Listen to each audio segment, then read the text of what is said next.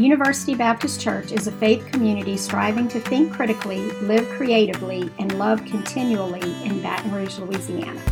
We gather on Sunday mornings at fifty-seven seventy-five Highland Road between Lee Drive and Kenilworth Parkway. Visit u b c dash b r dot org or at u b c b r on Facebook for more information.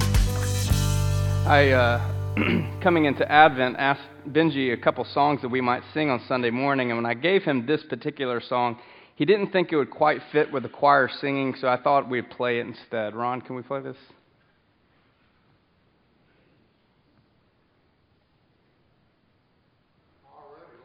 I already like it. Yeah. Silence is golden. There we go. I've got a little Christmas story. I'm sorry, but it's sad. It'll either break your heart in two or make you scratch your head. A few years ago on Christmas Eve, Santa was at our house. He must have been tired because he laid down for a minute on our couch. He jumped up in a hurry, checked all his reindeer, flew off into the darkness. They were scratching from ear to ear.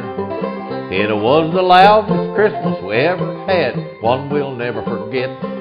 Scratched and itched and combed our hair, and we're not over it yet. Santa Claus don't come to our house anymore, don't care if we're naughty or nice. We're the ones that gave Santa Claus and all his reindeer lice. It's amazing uh, what a quick search on YouTube for uh, funny Christmas songs. We can cut off the rest of it. It's a, it's amazing what search on YouTube will bring you, funny Christmas songs. Uh, I figured Weird Al Yankovic's The Night Santa Went Crazy or Elmo and Patsy's uh, Grandma Got Ran Over by a Reindeer. This was a bit more appropriate for Sunday morning. Again, how many lost the gathering last Sunday, the carol guessing game, as a result of not knowing it was Elmo and Patsy that sang that song? Raise a hands. Oh, yeah, I figured so. What's your favorite Christmas song? Uh, Madison, our oldest, um, she has one song that's her favorite. In fact, from the ages of two to four, we sang this song every single night before she went to bed. It was Away in a Manger. Listen to the lyrics. Away in a manger, no crib for a bed. The little Lord Jesus laid down his sweet head. The stars in the sky look out down where he lay. The little Lord Jesus asleep on the hay. The cattle are lowing, the baby awakes. But little Lord Jesus, no crying he makes. I love thee, Lord Jesus, look down from the sky and stay by my side till morning is nigh. The lyrics of this song paint a, a beautiful and serene image of the time and place that welcomed Jesus into this world. And yet, the innocence of the manger is overshadowed by an air of violence. Quite possibly the serenity of peace we find in this song could not be more opposite of what was experienced. For this, take a look at the Gospel of Luke, chapter two, verse one. We'll have the words on the screen. In those days, Caesar Augustus issued a decree that a census should be taken of the entire Roman world. This was the first census took place while Quirinius was governor of Syria, and everyone went to their own town to register. So Joseph also went from the town of Nazareth in Galilee to Judea, to Bethlehem, to the town of David, because he belonged to the house and line of David. He went there to register with Mary, who was pledged to be married to him and was expecting a child. While they were there, the time came for the baby to be born, and she gave birth to her first son, a boy. She wrapped him in clothes and placed him in a manger because there was no guest room available for them. Mary's story, though we've heard it over and over again, it never ceases to amaze me. Imagine, for just a second, being nine months pregnant and setting off on a four to five day journey in the heat of the Middle East, riding on the back of a donkey. I know if I was Mary, I would have said to Joseph, "Hey, Joe, have fun going on paying those taxes in Bethlehem. I ain't going anywhere." Have you ever had a ten pound baby sitting on top of your bladder, and the fact that you can't control this donkey from hitting every single pothole? I can just imagine that conversation as if it was today. But Mary's third trimester was just that, a four to five day journey in the heat and sleeping on the ground. And they finally arrive in Bethlehem, and Joseph failed to book a hotel on hotels dot com, and there's no room available in the Motel six. And to make matters worse, the baby is ready. One innkeeper with a twinge of sympathy sends the couple to an animal barn. There in the stench and filth, with the cows chewing their cud, baby Jesus is born into this world. O little town of Bethlehem, how still we see thee lie. In all the poetic majesty of Luke's narrative, he uses several phrases that paint the backdrop of this story. He first says, in the days of Caesar Augustus, a decree was issued. Caesar Augustus was born Gaius Octavian. He was the grandnephew and adopted son of Julius Caesar. By twenty-seven B C E, he was the sole leader of Rome.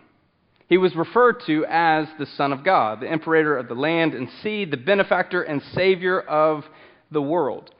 In fact, it was during Augustus' reign that the imperial religion was developed. It wasn't discounting other people's gods. It was just the fact that you had to recognize the emperor as the supreme god. And why not? Caesar Augustus had brought peace on earth to the known world. You see, the Pax Romana was the Roman peace. It began in the reign of Augustus and, and lasted for over two hundred years. But the peace in Rome was somewhat of a relative term. If by peace you meant its citizens were subjugated to Rome, and by peace you meant they were created a heavy, unbearable tax of supreme government dominance and severe violence against those who would be a threat to the Roman Empire. The census was a reminder to conquered countries, who is your Lord, who is your God, you pay taxes, you pay tribute to Caesar. It was also a way to conscribe young men into the Roman military if they were called on and if it was necessary. So the Pax Romana was so successful that as they defeated foes, they all fell under the power of Rome. This is the powerful empire that massacred and secured territories as far west as Spain, as far north as Britain, as far south as Egypt, and as far east as the Middle East. Jesus was born into a time of violence. But the context of Luke's narrative isn't over. Bethlehem is the city of David, so there was echoes of this king that is to come. Yet Bethlehem would be a town bathed in blood soon after Jesus' birth. You see, when rumors of a king to be born reach Herod, he soon sends his troops into Bethlehem and has all children two years and younger slaughtered.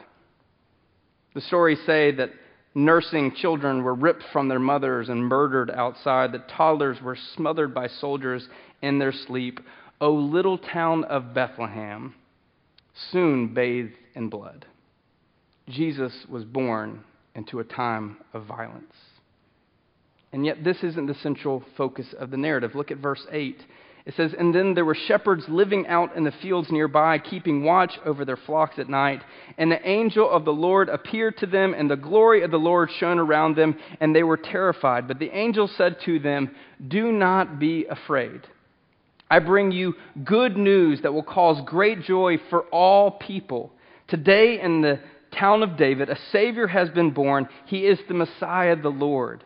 This will be a sign to you. You will find the baby wrapped in clothes and lying in a manger.'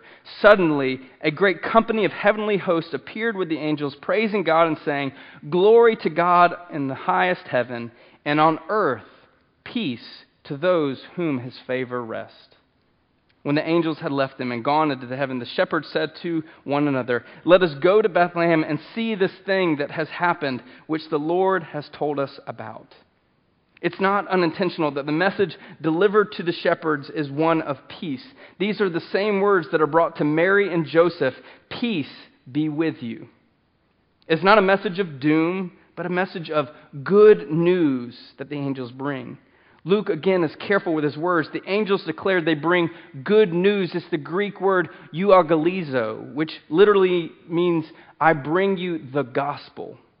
The gospel was actually a Roman term. It was a term used to send out people into the countryside, to deliver some sort of decree from the Caesar, to bring some sort of news. So what good news are they bringing? What good news be for you? For me, good news would be a lifelong pass to Krispy Kreme and a life-size replica of the Millennium Falcon. The good news is, for you, there's still time to buy your pastor a gift for Christmas. But each person defines good news in a different way. And this good news would provide great joy for all people. Today, the angel said, not a few years from now, not a few months from today, good news is here, right now, right in that town below you. A Savior is to be born. God is here. God is right down the road. The Messiah promised hundreds of years ago is born here and now. And the final words are clear. God is bringing peace on earth.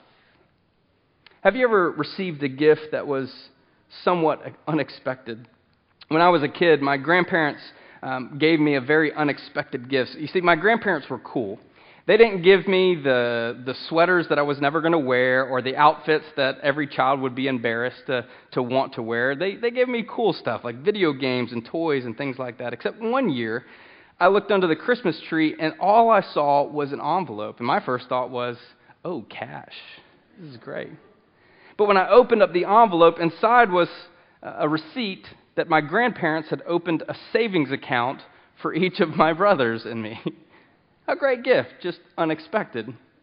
I had a friend who was sharing recently that his parents found out that he loved the show Lost. And he loved it so much that his parents decided they would spend one hundred fifty dollars on a box set of D V Ds to buy him the entire series. Great, except for ninety dollars a year, you can stream that and millions of other shows on Netflix. In our first year of marriage, Jennifer and I, uh, we wanted a dog. We just couldn't agree on the type of dog. I wanted a Labrador Retriever, and Jennifer wanted um, one of those little hand dogs. um, and so at Christmas, we were unwrapping stocking gifts, and I reached the bottom of the stocking. No, she didn't. I felt what I thought was a small bag of dog food. What creativity. Except when I opened it, it wasn't dog food. It was a cornhole bag. She had gotten me custom cornhole sets. Great gift, just not what I was expecting. You see, for the angels to announce peace on earth to the shepherds, it would have been a message that the world was not expecting. Imagine it. Freedom from the tyranny of Herod the Great, who taxed the people relentlessly. Freedom from the so-called Pax Romana, census, military conscription, subjugation, taxes, and more taxes. Imagine a David-like figure that news of this was spreading throughout the countryside. The prophecies are coming true. And so by the time that Jesus entered into his public ministry, the great messianic king, that message was palpable in the air. The Messiah was coming to bring peace to God's people. And then Jesus opened his mouth and began to teach. The people anticipated a call for rebellion, a raising of arms, of hate-filled terrorism like the zealots against the Romans. Instead, Jesus taught that if a Roman soldier slaps you on one cheek, you turn the other cheek and let him slap the other. That if by law a Roman soldier forces you to carry his stuff one mile, you go a second mile. Jesus would have been labeled a lunatic when he said, "You've heard it said, an eye for an eye, but I tell you to love your enemies." In Luke's version, he doesn't stop there. He tells the people to not just love, but to pray for, to bless, and to serve your enemies. Not blessed are the violent, those who take freedom by arms. Jesus said, "Blessed are the peacemakers and the meek." God was and is bringing peace on earth, but it's not in the way of the Romans. It's not in violence and dominance. God was and is bringing peace on earth through Jesus Christ, but it's not in the way we expect. God didn't just stop with bringing peace on earth through Jesus, but God invites us into a way of life that brings peace not only to us, but to the entire world. But how can God bring peace on earth through a baby wrapped in clothes, lying in an animal trough? How is that possible? The problem is that we as people reject this notion that God desires for us to be peacemakers in this world because we can't believe that peace can come in our world in such a way. We can't comprehend it. We can't imagine it. We can't work it out in our minds. You see, even Jesus' disciples, the ones who walked side by side with him for that time period, they didn't even believe it. Because at the first notion that violence might save Jesus, Peter, Peter rips out a sword and cuts off the ear of the soldier trying to arrest Jesus. And what does Jesus say to them? Those who live by the sword will die by the sword.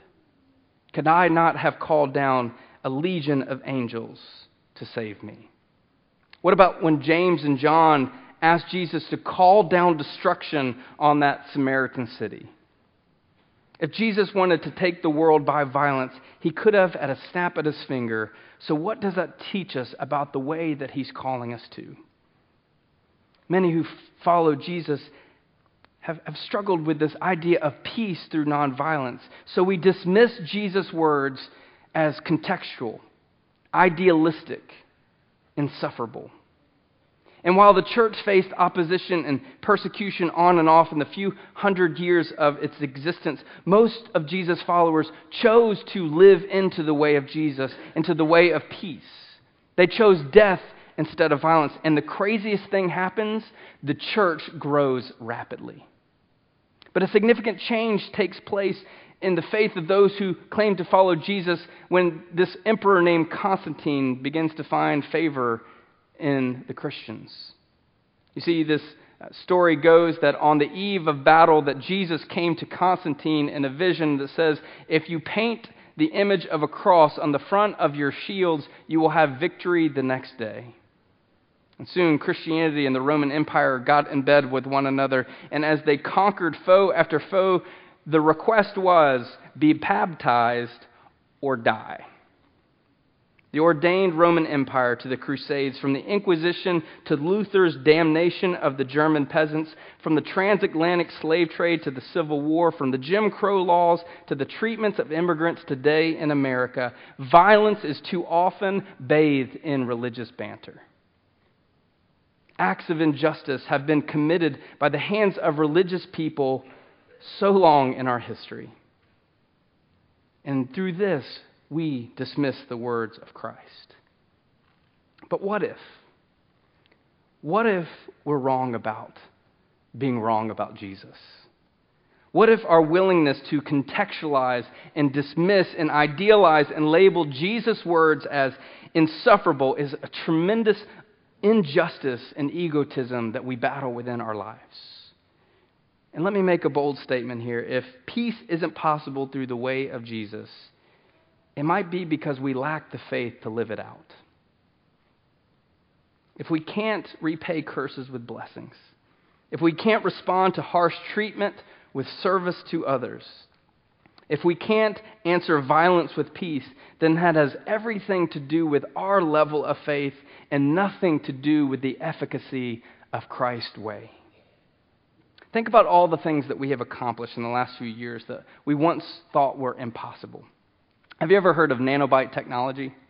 Uh, it, it's fascinating. It's the manipulation of matter, or at least a dimension of, of size from one to one hundred nanobytes. It's currently being used in a variety of fields, including surface science, organic chemistry, uh, molecular biology, um, energy storage, microfabrication. See, I had to write all these down because it's so above my pay grade.